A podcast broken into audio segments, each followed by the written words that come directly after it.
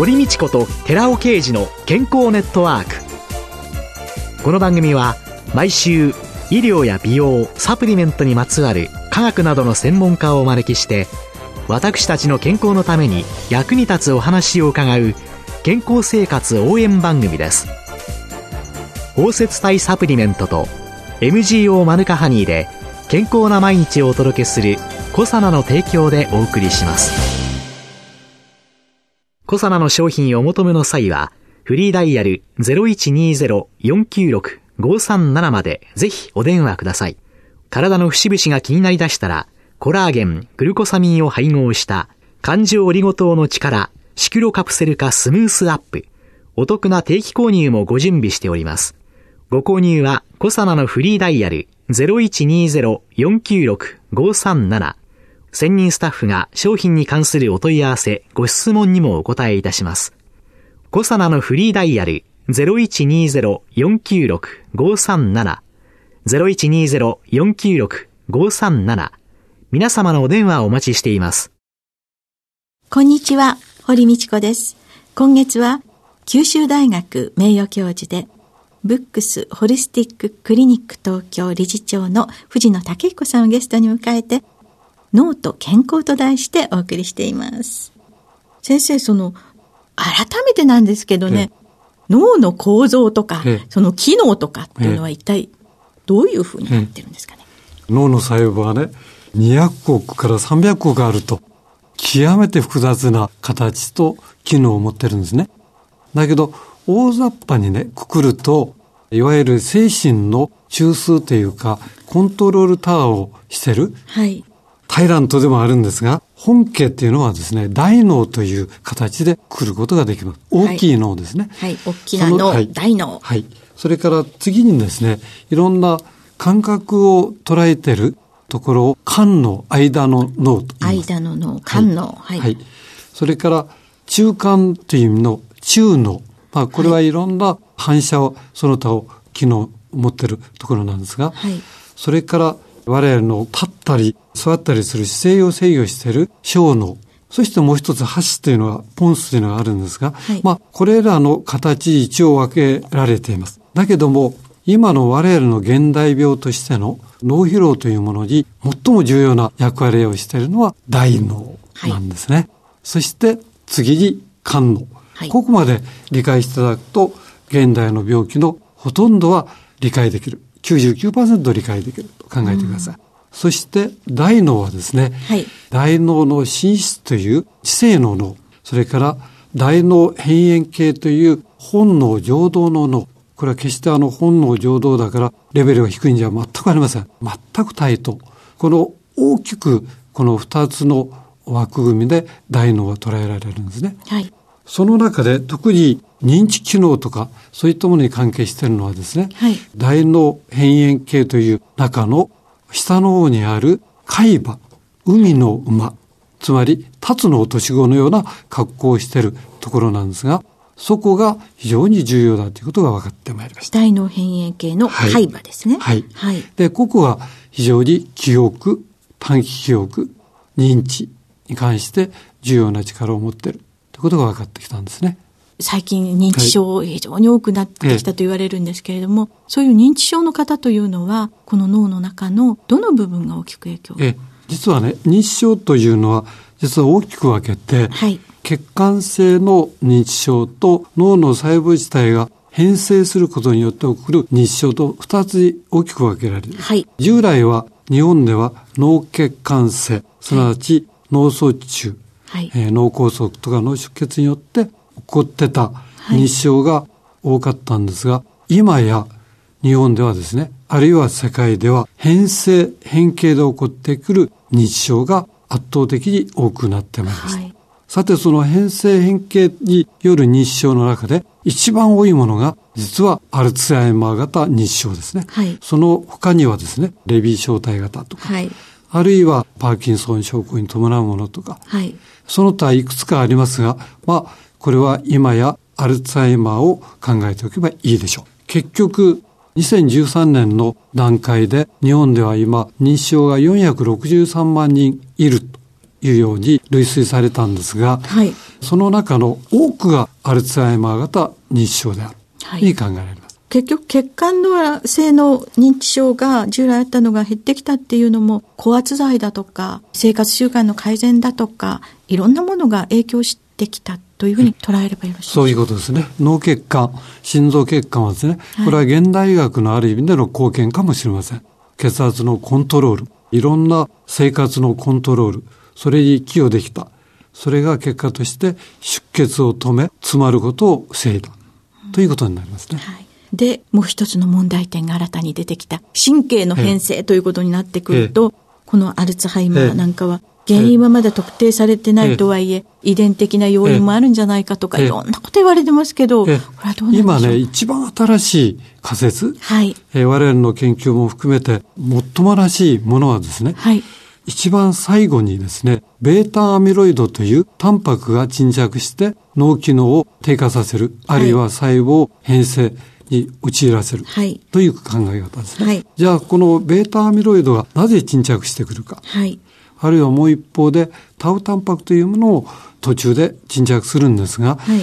このいうタンパクが沈着してくる理由はですね、はい、今一番多いのは炎症仮説。はい、ウイルス感染を起こしたとか、はい、細菌感染を起こしたとか、あるいはいろんな物理的ストレスを受けたとか、あるいは精神的ストレスを受けたとそういうものですね。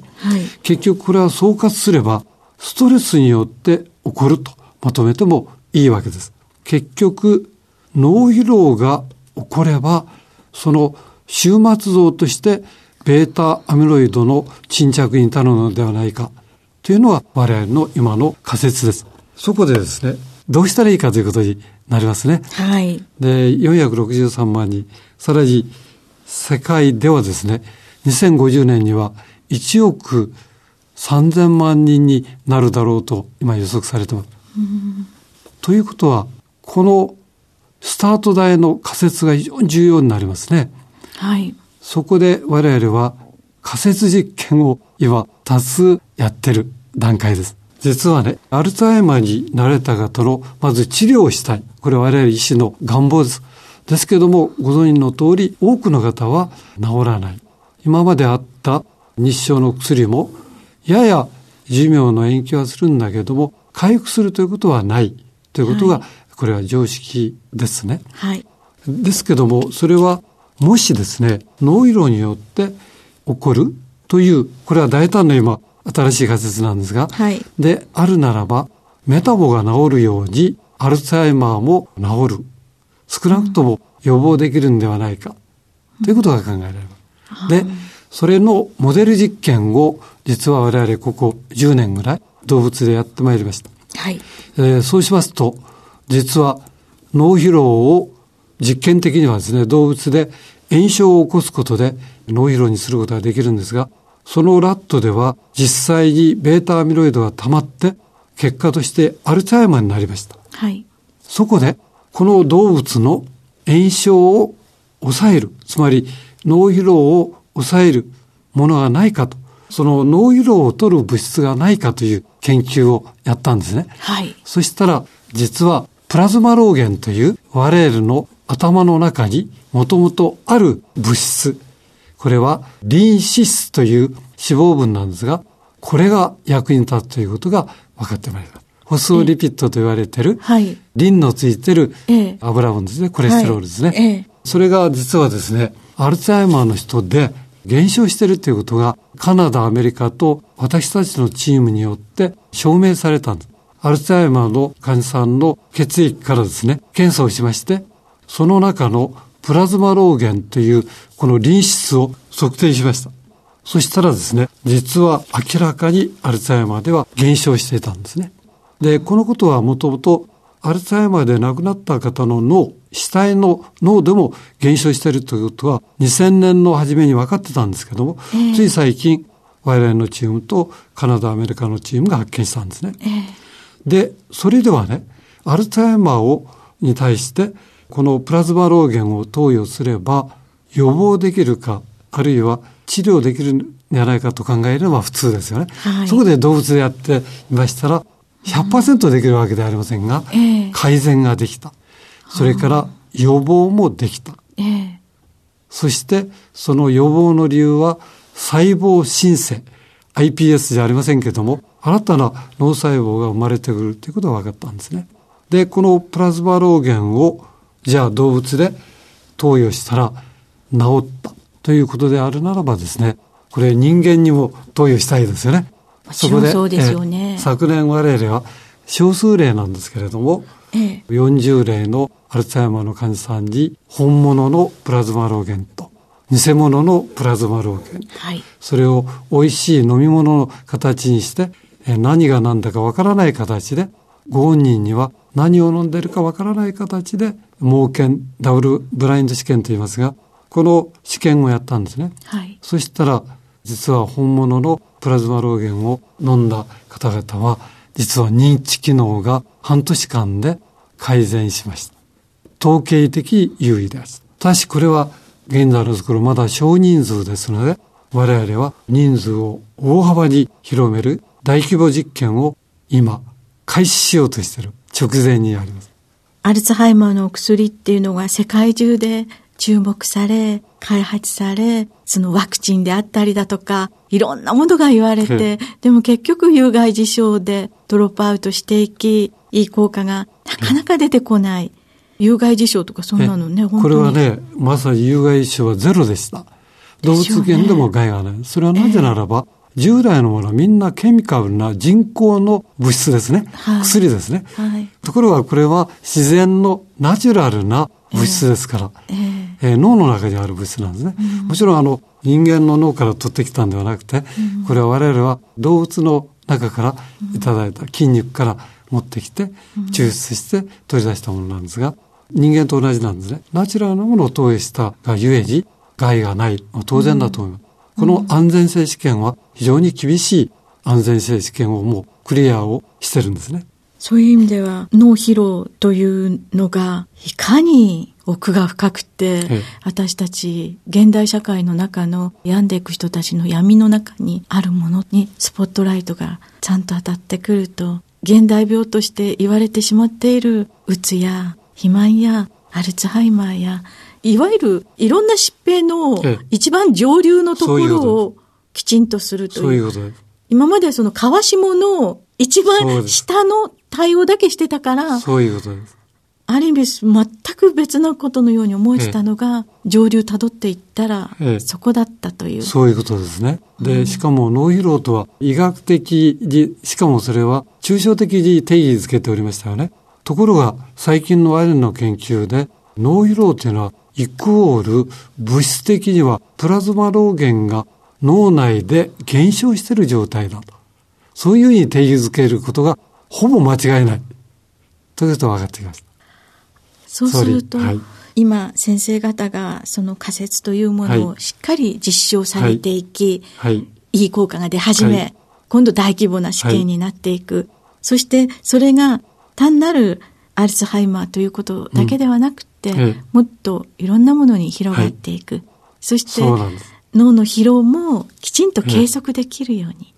なってく。る。まさに脳疲労のチェックリストの話をいたしましたけれども、はい、実はケミカル、客観的にですね、血液で脳疲労は今測れるということを我々はもう実験的に証明しました。じゃあ近いうちに脳疲労も血液検査でわかるという、はい、そういう時代は時代がすぐ近いと思います。来るんでしょうかね。はい、そんなのの恩恵が多くの方がまた受けられるように、どうぞますますの大きな研究に広げていっていただければと思います。今週のゲストは、九州大学名誉教授で、ブックスホリスティッククリニック東京理事長の藤野武彦さんでした。来週もよろしくお願いいたします。ありがとうございます。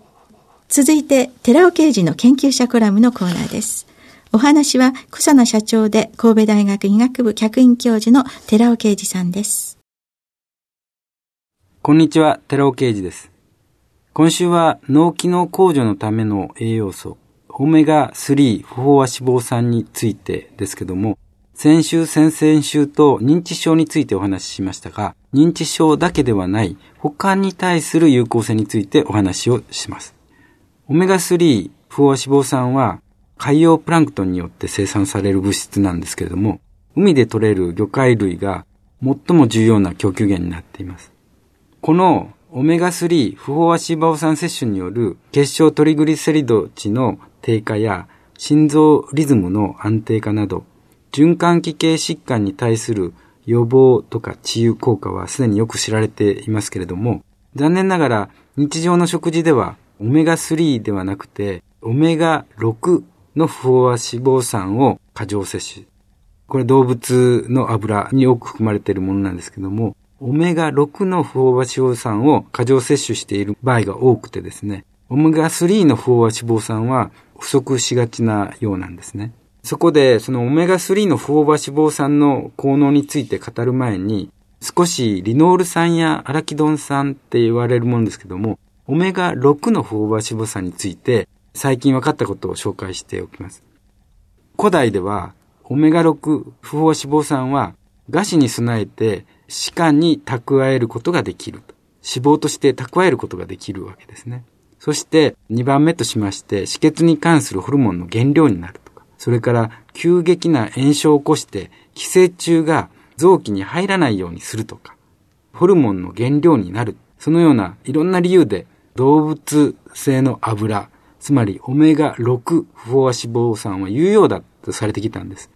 しかし、現代の生活様式においては、この3点が問題視されているわけですね。この3点とは、一つには肥満を招くっていうことです。もう一つは、止血に関するホルモンの原料になるわけですから、血栓や動脈硬化の原因になるっていうことです。それから、もう一つは、家ダニや花粉を寄生虫と間違えて炎症を起こす。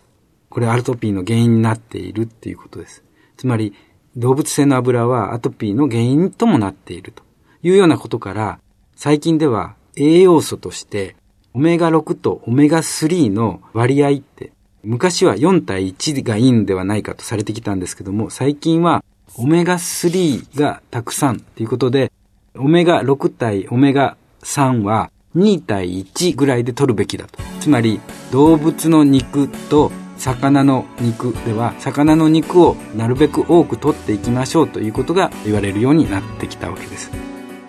お話は小佐野社長神戸大学医学部客員教授の寺尾啓二さんでした。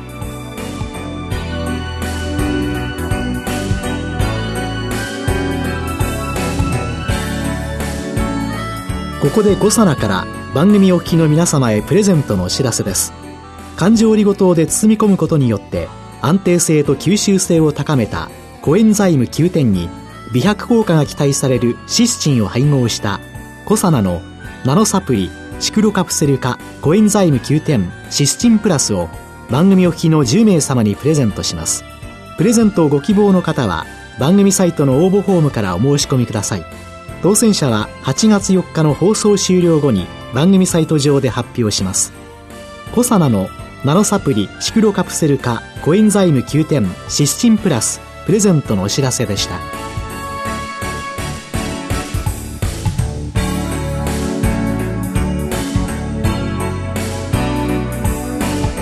堀道子と寺尾啓二の健康ネットワークこの番組は包摂体サプリメントと MGO マヌカハニーで健康な毎日をお届けするコサナの提供でお送りしました。